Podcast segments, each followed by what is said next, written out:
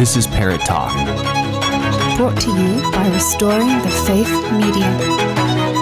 RestoringTheFaith.com. Cue the music. Let's get the intro going. All right, we're ready. Good morning. It is the 17th day of October 2023. This is Parrott Talk here on the Crusade Channel, live talk radio the way it should be.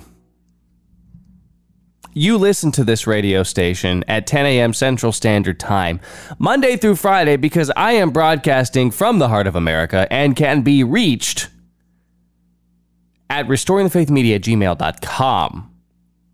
Check out my videos on the Rundown, which is his own YouTube channel, occasionally canceled, always carried on crusademax.com, as well as Restoring the Faith Media, RTF, on YouTube, Facebook, and the Twitter. If you send me an email, there is a good chance that it will be read. There is a less than good chance that it will be responded to. Today, we are going, you know, I have not talked enough about a certain fake news organization. But sometimes even a dumb monkey gets the answer right. I'm going to talk about how the answer was arrived at, why it's right, how it's right. We're going to go through systematically. Uh, but there is some behind the scenes stuff that you need to understand before you start thinking, oh, wow, Michael Voris does care about children. He doesn't. Absolutely does not. There is a child protection problem at Church Militant. It's been going on for a long time. It is deep seated, and um, and nobody there is absolved of anything. But there's an article out on churchmaleficent.com. I don't recommend going to it, okay? I have safely obtained the article without having to give them a click. And I don't want you to give them a click either. Nor do I want them to try to hack you or embed some weird code in your computer or trace you or scrape your IP address or whatever it is that they try to do when you click their links. It's malicious. It's wrong. I don't stand for it. So I'm not directing you over to churchmaleficent.com. But if you were to safely obtain an article that they finally put out yesterday, after two years of trying not to publish this article, after two years of pretending that they would, their hand was forced, and their hand was forced by me. I'll give you the background story, but let's get into the article. It's called Interpretation of Canon Law Allows Rapists to Go Free After Short Period of Prayer and Penance. That's the byline. The headline is Cameroonian Rapist Priest Rehabilitated.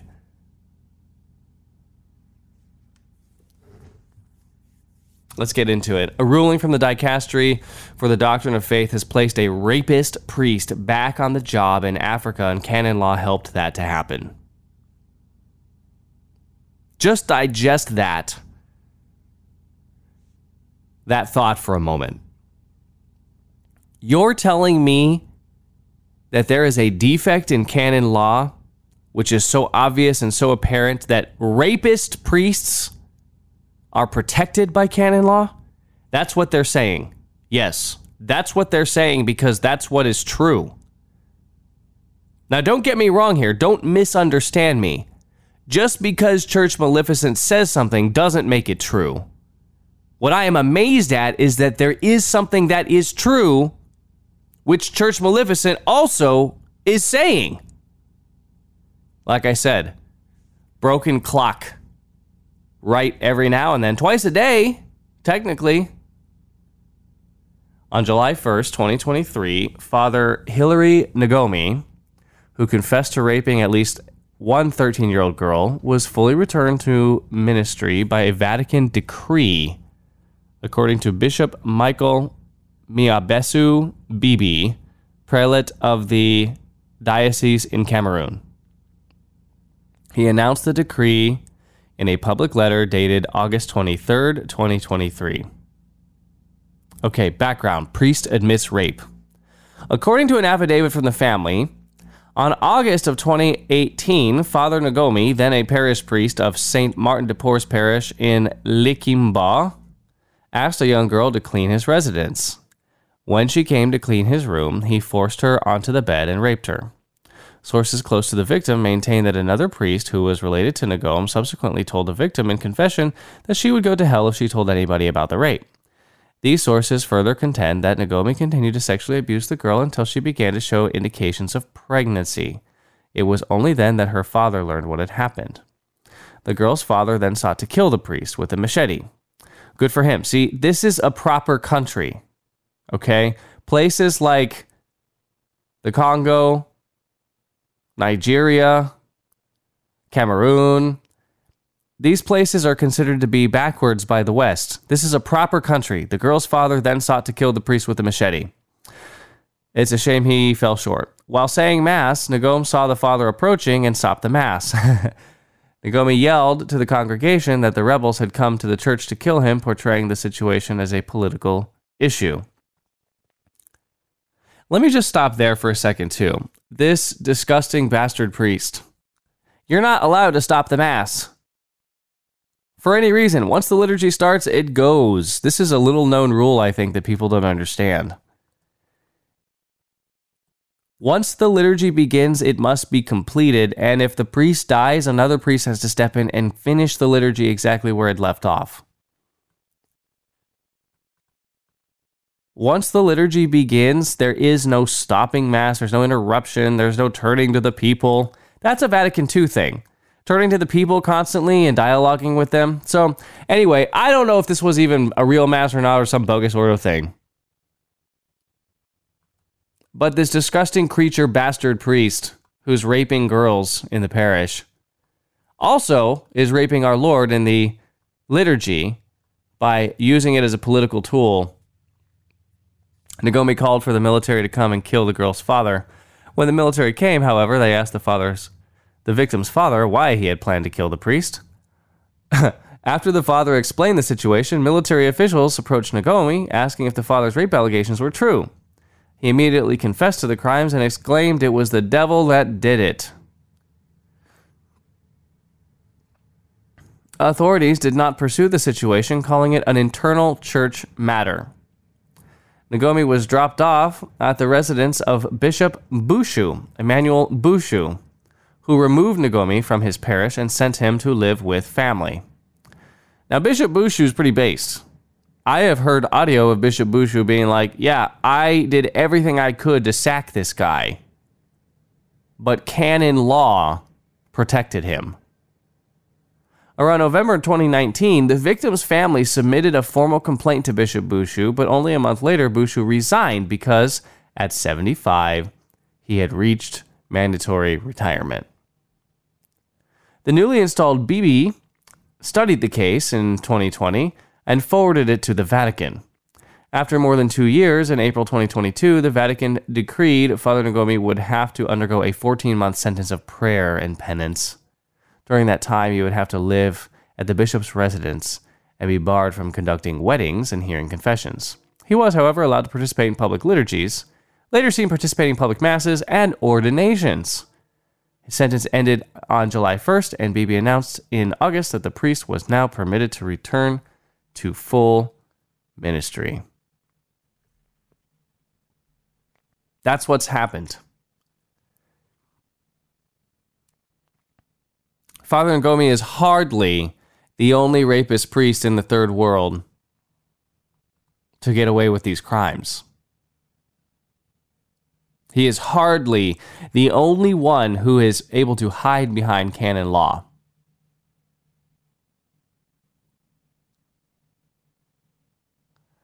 Uh, there's this interesting there's this interesting quandary.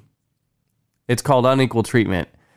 Bibi, the bishop, has been accused of purging certain faithful clergy from the diocese, including removing from ministry six religious associations of priests and several deacons and seminarians that were removed without pay. But since April 2020, Bibi has pulled from ministry 44 diocesan clerics, 30 deacons, 14 seminarians, despite no official legal action against them. These men, several of whom were interviewed by this journalist, await a response from the dicastery of the new evangelization, which is hearing their case. Their case has been placed under administrative silence. So, in other words, Bibi can pull guys out of ministry for no reason whatsoever. Doesn't even have to state a reason. But if a guy is raping children, he can't get rid of them. He has to be rehabilitated. That's what this canon law problem is going to say. Let's go there now. I hope I'm I hope I haven't lost you yet. Because in this segment of the show, which is brought to you by the Founders Trading Post, go to shop.mikechurch.com. If you are getting lost in this right now, you need to have another cup of coffee, which you can buy premium blends of coffee at shop.mikechurch.com. Uh, there are two or three or four different blends that you can buy, all superior to Folgers. So dump the the nappy bean water and get yourself something that can help your mind focus because this is an important story, ladies and gentlemen. We're talking about the canon law problem in the Catholic Church, which may be protecting child abusers. Okay, this segment of the article is called Canon Law Problem. The new aspects of canon law that are causing the seemingly universal public benefit for rapists have to do with a topic seldom discussed by Catholic media imputability. In Catholic theology, this term refers to the degree of responsibility a person has for his actions. A person who does not who does something fully understanding that they are doing while fully intending to do the action is deemed fully capable or responsible to God for the action in question. Catholic moral theolo- theology recognizes six hindrances to full imputability ignorance, fear, passion, habits, violence, and mental disorder. In recent times, canon lawyers, bishops, and Vatican courts have claimed that clerical pedophiles and ephebophiles, adults attracted to post-pubescent adolescents, are not that, that would be like McCarrick, are not fully responsible for their actions. Church law even states that in cases where an accused cleric undergoes the canonical penal process, the case may be dismissed or acquitted if the alleged offender is deemed not imputable. Now, this theory, this is where it gets really important here. Okay, I need you to zoom in on what I'm saying. This theory is traced back to the writings of a quote unquote Monsignor named Tom Doyle who had written on the subject when he was a practicing cleric in the 1990s.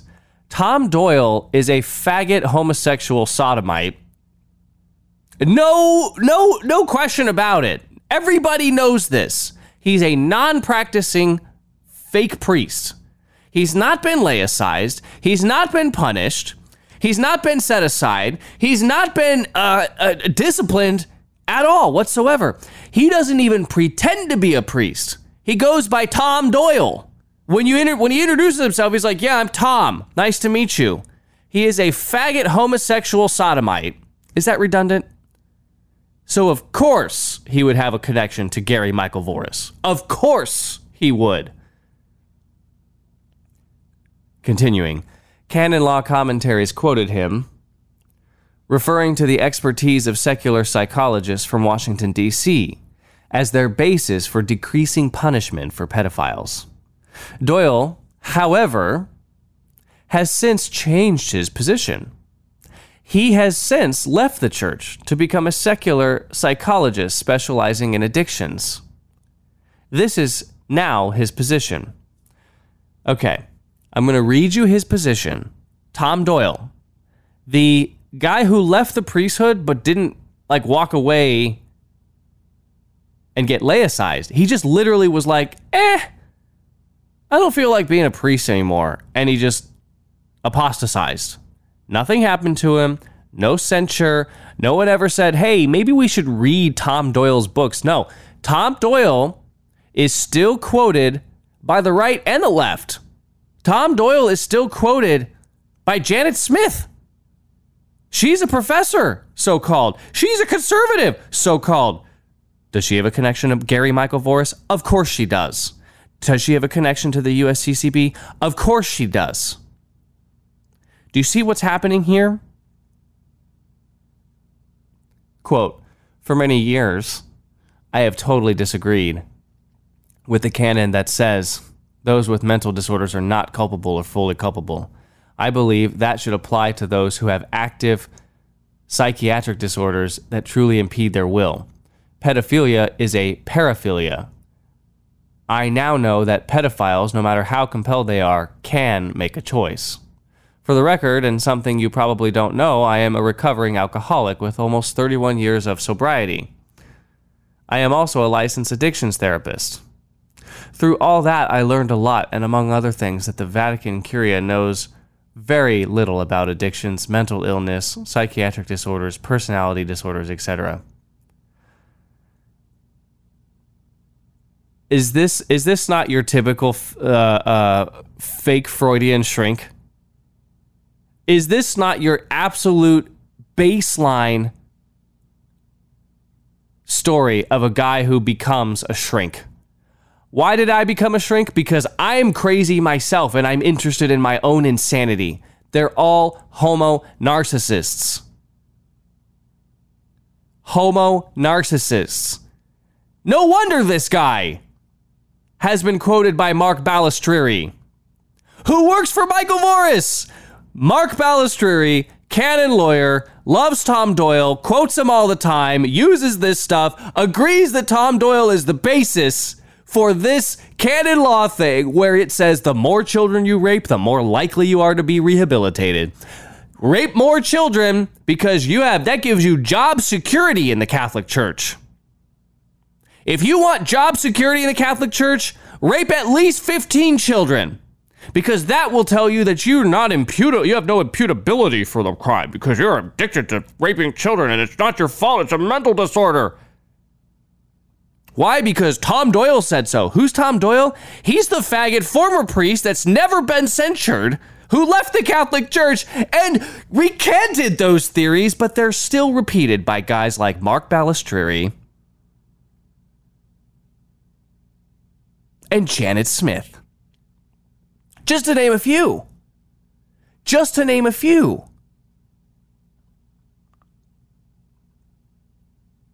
His former position. This is the this is the author here of the article, not uh, not Tom Doyle anymore, the faggot. His former position, however, is still being quoted by canon lawyers and instructors of canon law. One of them is Father Peter Akpoghiran, the judicial vicar of the Archdiocese of New Orleans. He oversees three canonical tribunals in the area so this is actually happening to this day.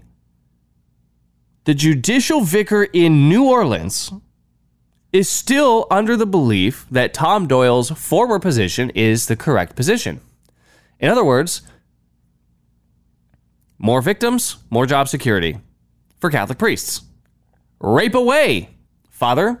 Rape away, brother. Rape away, Mr. Cleric. In his recent book, Canon Law Evidence of Penal Cases, Akpoghiran, I can't say his name, Akpoghiran continues to support Doyle's old position. He verbally confirmed that he would reconsider using Doyle's position and amending his books, but when he was asked on the record in writing, he did not agree to revise his book, which does not know which does not note that Doyle has changed his position. Okay. I need to tell you that in writing that that on the record question, I asked that question. I asked him that question in writing. And he did not agree to change his position. He wrote back to me. And he did not agree to change his position, even when presented with the fact that former Catholic apostate headed to hell, self shrink Freudian fraud, Tom Doyle, had changed his, his view. He's like, you know what? Now that I look back on my 31 years of alcoholism, I realize that pedophilia isn't the same as alcoholism because I really struggle with alcoholism, but I'm pretty sure pedophiles have a choice. Wow, give yourself a medal for being a genius there, Tommy. I wish Mark Balestrieri would come on the record. I wish we could get Balestrieri, the canon lawyer for Church Militant, the people who finally were forced to publish this article by me. I wish that Balestrieri would be quoted here. Unfortunately, I don't think Mark Balestrieri and Gary Michael Voris are on the best of terms right now. Something about a federal lawsuit, something about uh, some hush money being paid, something about uh, uh, uh pretending not to work there, conflict of interest. I don't know. Something about being a shady mofo uh, somehow has impeded Mark Balestrieri from commenting on this particular article because in times past, recent times past, any article at Church Mil- Militant, churchmaleficent.com would have gone through Mark Balestrieri if it mentioned canon law. Mark Balestrieri, after all, in Dallas, Texas, is a canon lawyer. He puts himself out there as a canon lawyer. He's going to be the one to take care of you when you need a canon lawyer.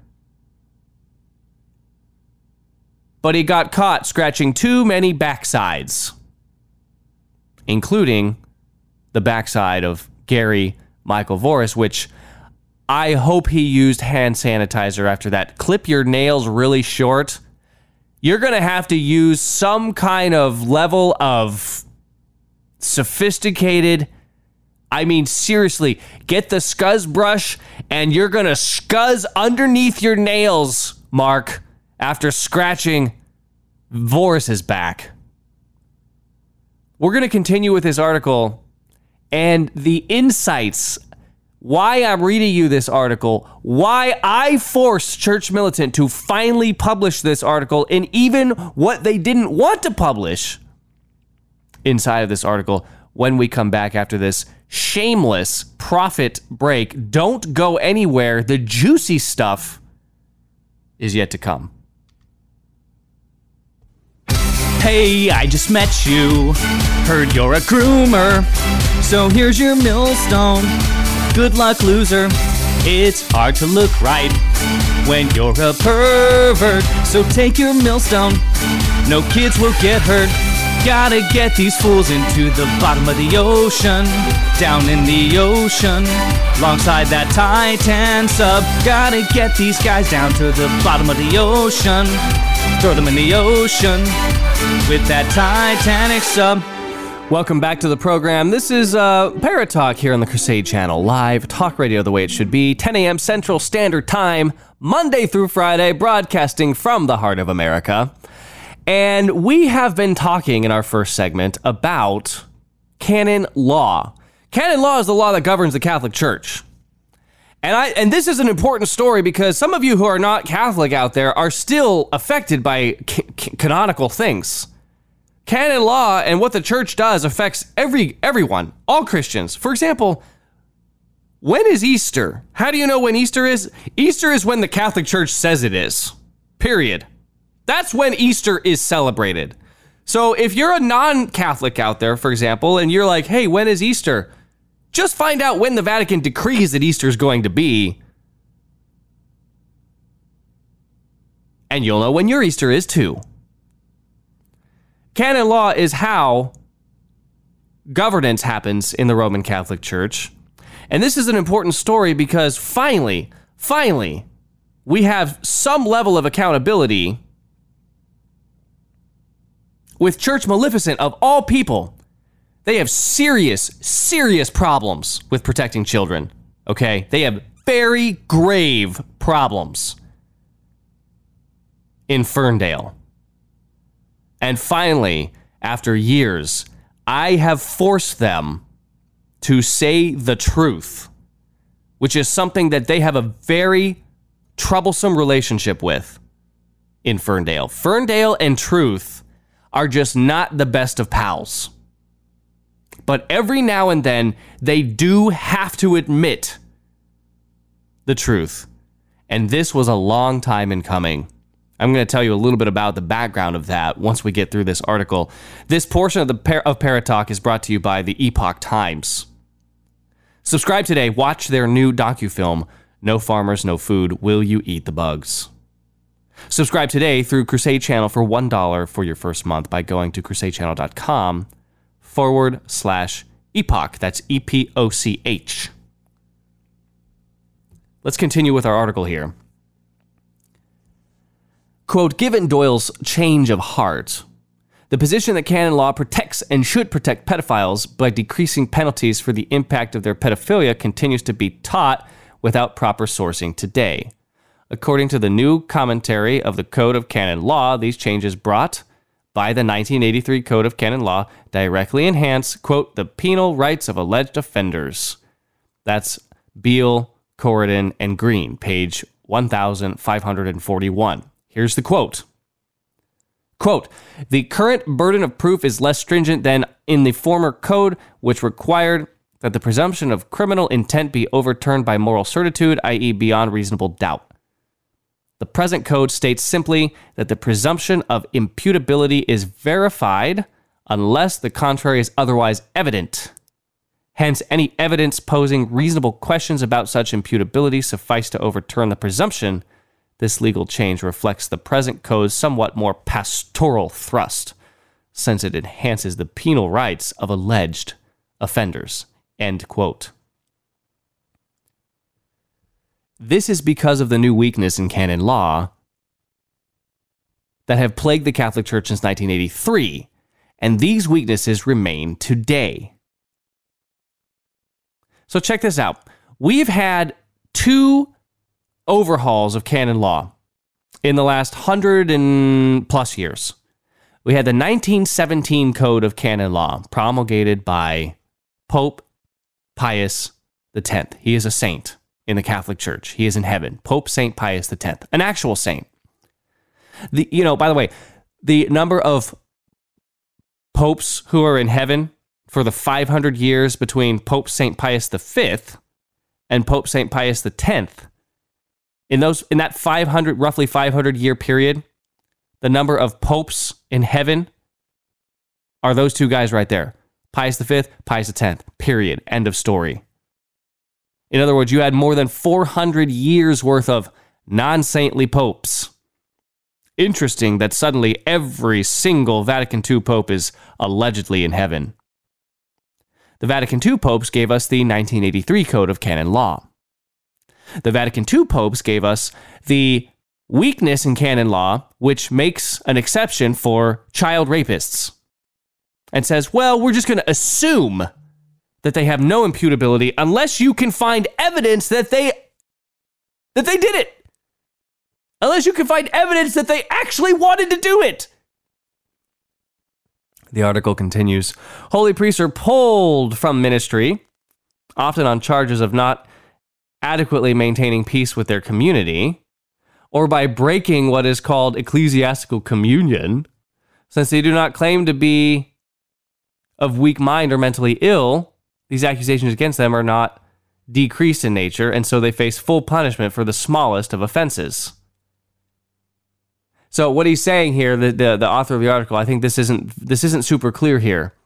So on the one hand, if you rape a bunch of kids, you are way, way, way innocent until proven guilty. Like the pendulum is way over to the side of you're presumed to be good to go. You're gonna be fine. Whereas if you do any of these slightest things, like Canon 287, or breaking eccle- ecclesiastical communion, Canon 1741, you're done. You are pulled from service. You are you are sacked. You want to talk about the coalition for canceled priests, or uh, or even or even just canceled priests in general? These guys didn't get canceled for raping kids. They got canceled for saying or thinking the wrong thing. If they had raped kids, they'd still be in ministry. That's what this article is saying.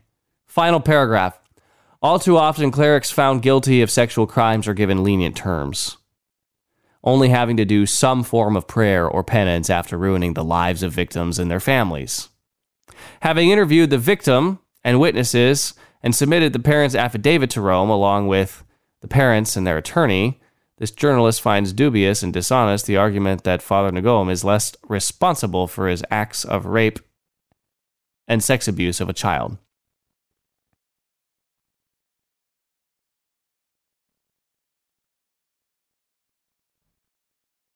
Now, this article on churchmaleficent.com, it's already being hidden and suppressed. You can't find the article. It came out yesterday. And again, don't do this because you never know if they're going to hack you and spy on you, if they're going to embed malicious code into their websites. Okay?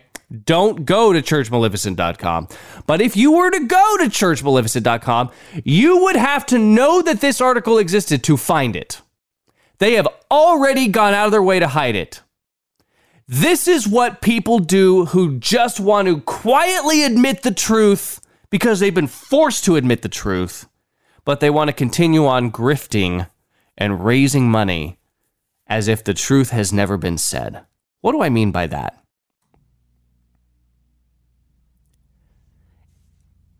Suppose everything in this article is true. Suppose it's true that canon law protects rapist priests. That that any priest with a sexual deviancy of any kind is protected by canon law, the governing law of the Catholic Church of the of, of the world. Right? Not of the United States, not of Great Britain, not of Cameroon. Canon law governs the planet. Okay? The universal church. Suppose it is true that the more victims you stack up, the more likely it is that you are going to be protected by the institution. Isn't that something that you would want people to know about? Doesn't that seem like the Achilles heel in the church sex abuse crisis? I mean, I, am just asking you to be logical here for a second with me. If you found out if you lived in a if you lived in a society where drunk driving was randomly killing children or maiming them or whatever. And you found out that priests were drunk driving. And then you found out that bishops were taking drunk driving priests, and after they maim a, a child or two or 10, they would just transfer them three counties over, where you might not notice that the drunk driver's dr- drunk driving over there too. And you were like, what are we going to do to solve this drunk driving abuse crisis in the church? And you keep thinking it through and you're like, what is causing all the drunk driving? My goodness. Can we do something about it? And then you found out. 25 years after the abuse crisis came to the fold, almost 25 years after Boston, and you found out, okay, 20. 20?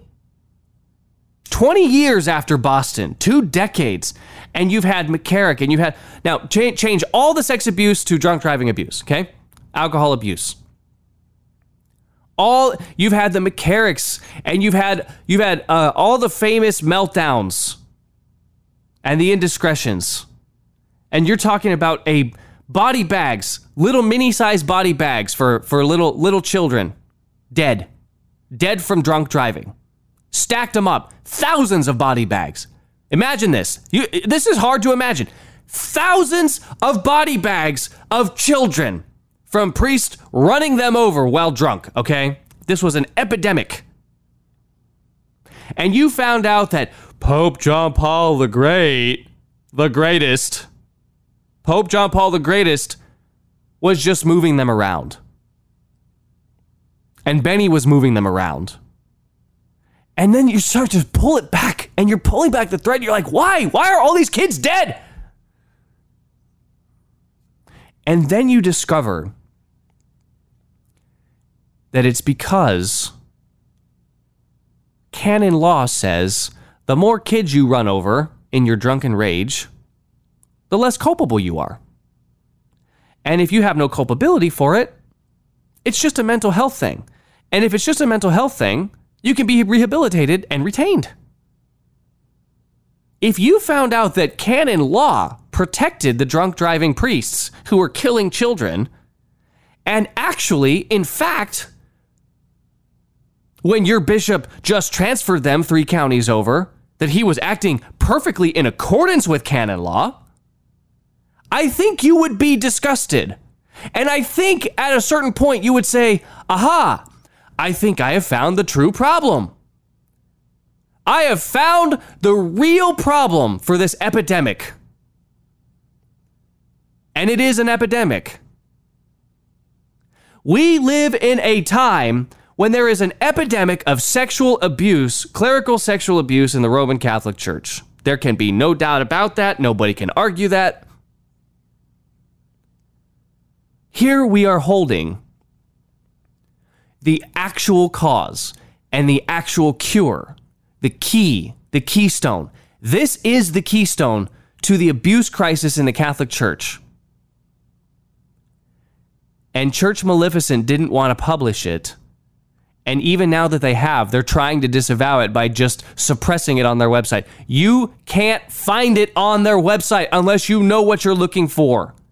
It's not even been out a whole day, it's been out 12 hours and it is already suppressed. Now, reminder I was featured as the number one news story on churchmilitant.com, top US news, or at least top three US news for like 18 months. Okay? There was nothing else happening on planet Earth, or at least in the United States.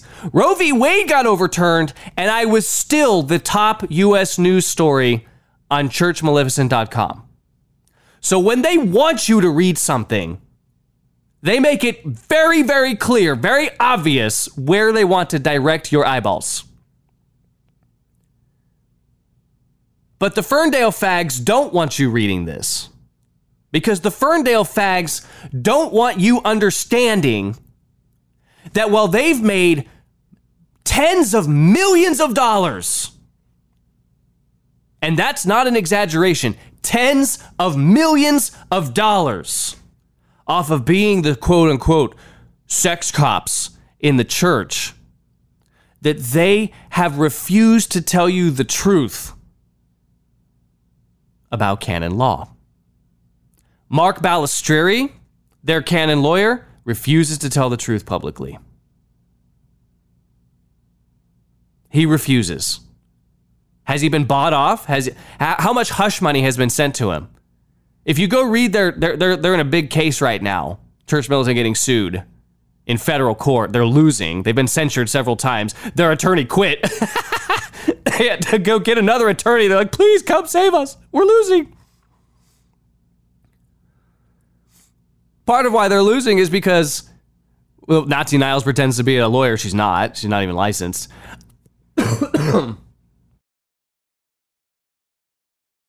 The other reason they're losing is they have this improper relationship with Mark Balestrieri, a canon lawyer, who supports this crap. Balestrieri privately will tell you, yes, it's true. The 1983 Code of Canon Law, your interpretation of it that way, the, the way the bishops are moving people around, he will admit that. How can you have a guy working for you on your staff how can you have a guy that you've given tens of thousands, maybe hundreds of thousands of dollars to, who's an expert on canon law? How can you have that guy working for you and still grift tens of millions of dollars off of individual cases of clerical abuse? I can't find the video, but there was there was a video that Nazi Niles put out, Christine Niles, Saigon Karen Winebox, Niles. Kami Karen. Kami Karen is on camera saying, You know, if priests would stop abusing children, we'd be out of a job.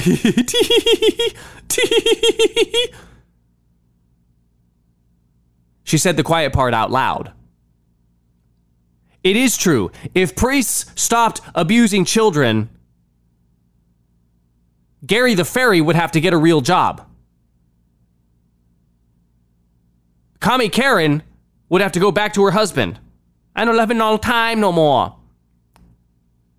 I don't like my husband no more. I like my work husband. My work husband can't hurt me no more.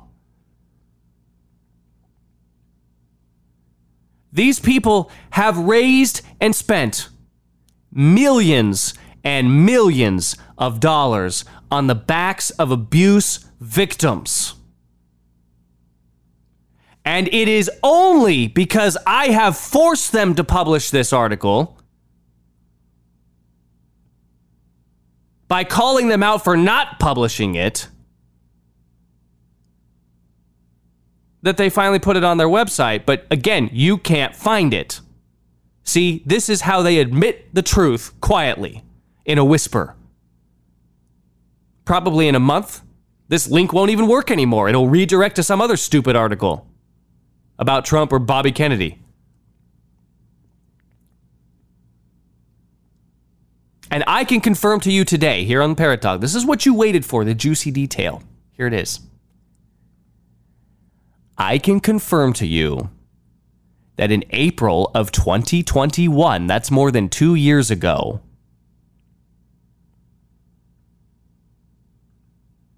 Church Militant had this article ready to go and they refused to publish it because, and I quote, we are all hands on deck working right now on Mike Parrott's deposition. We don't have time to do the research to verify this article. Now, there are only two possibilities with that. Number one, it may be true that all their resources were invested in trying to destroy my life. And they and they did not want to be distracted by telling the truth. Or number 2, it's a really crappy excuse for why you wouldn't tell the people the truth about the sexual abuse crisis in the church. Those are the only two possibilities. Neither of them looks good. Neither of them are acceptable. So, for the people who portray themselves as the sex cops in the Catholic Church to finally, but very quietly, stumble across truth, it whacks them in the face and trips them, and they stumble down the stairs. They get up quietly, dust themselves off, and meander over to whatever it is that they're doing as their organization continues to fail. The faggots in Ferndale finally have said something that is true even though they don't even want you to read it. They've been forced into the corner, and you can see it even in the way that they positioned the article on their hate site. One small victory for truth, I guess. Don't get me wrong, I'm celebrating that they finally admitted the truth. Don't get me wrong, I, I'm celebrating the fact that 10 or 20 or 30 fixed income retiring boomers are going to read the article. That's their core demo. Fixed income, low information boomers. I don't think that they're going to draw the conclusions out of the article that you, the illustrious audience at the Crusade channel, are going to draw. I don't think they're going to realize the implications that you, the high IQ, high information audience at the Crusade channel, are going to conclude. They're not going to be asking questions about the 1983 Code of Canon Law versus the 1917 Code of Canon Law. Why, why is all of Vatican II built around protecting sex abuse? Isn't this a reason to reject Vatican II? No, Church Militant doesn't want this information coming out for two reasons. Number one, it indicts New Church. This lays squarely, squarely at the foot of Vatican II. This is the 1983 Code of Canon Law. This is John Paul the Greatest. They don't want that. They don't want that at all. They don't want you questioning Vatican II. They don't want you thinking about liturgy. They love Vatican II in flamboyant Ferndale. They go out of their way to mock traditionalists at all times. And number two, with the debate being flung open by Archbishop Vigano, who was lauded by Church Militant, by Father Altman, who was platformed by Church Militant. Don't you have to be Catholic to be Pope? That's that's just the question that they're asking, right? Don't you have to believe the tenets of the faith? Don't you have to take care of children? Don't you have to get rid of the cancer of sex abuse in the Catholic Church to be Pope? So this really strengthens the sedevacantist argument, this truth. That's also why they don't want you hearing it. And finally, the third and most important reason why they don't want you hearing this. This is the, and, and this is why you come to this show. I will leave you with this. Ponder this. They get fanatical in Fabulous Ferndale about attacking the Society of St. Pius X, the Latin Mass, the SSPX. They go out of their way every time there is a victim of abuse. And there are like 900 SSPX priests, so uh, there's gonna be an abuse victim at some point in the last 50 years. Every time there is one, they immediately start claiming that it was mishandled, that he was transferred, that it wasn't done correctly, that it wasn't handled properly. Oh, wait, hold on, hold the tapes.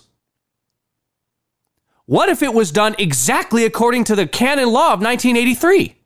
What if the SSPX is handling abuse victims exactly precisely to the letter of the law, exactly the way they should handle it, according to the 1983 Code of Canon Law? Uh oh. I guess I guess Fabulous Ferndale's argument against the SSPX just melted down. I guess they just. Now I know why it's suppressed on their website. Now I know why they don't want you reading the article. Now I know why, even though I was able to bully them into publishing this thing, that they did so with a whimper, with a, with a pathetic little whimper. They whispered the truth hoping you wouldn't hear it, hoping that it would the, the sound waves of the whisper would dissipate in the winds. Don't let them get away with that. Don't let flamboyant Ferndale sneak a fast one by you. If Bishop Fellay is an abuse victim advocate, if he's if he's if he's the one transferring priests around and mishandling credible accusations of priestly abuse, well, Gary the Fairy? Well, Winebox Niles? He's just playing by your rules. You love Vatican II. You love the 1983 Code. You love John Paul the Greatest. You love the bogus Ordo Mass. You love the invention of the religion in 1967. You love all that stuff. He's just playing by your rules. He's literally doing what you're supposed to do according to the 1983 Code of Canon Law. So, what say you?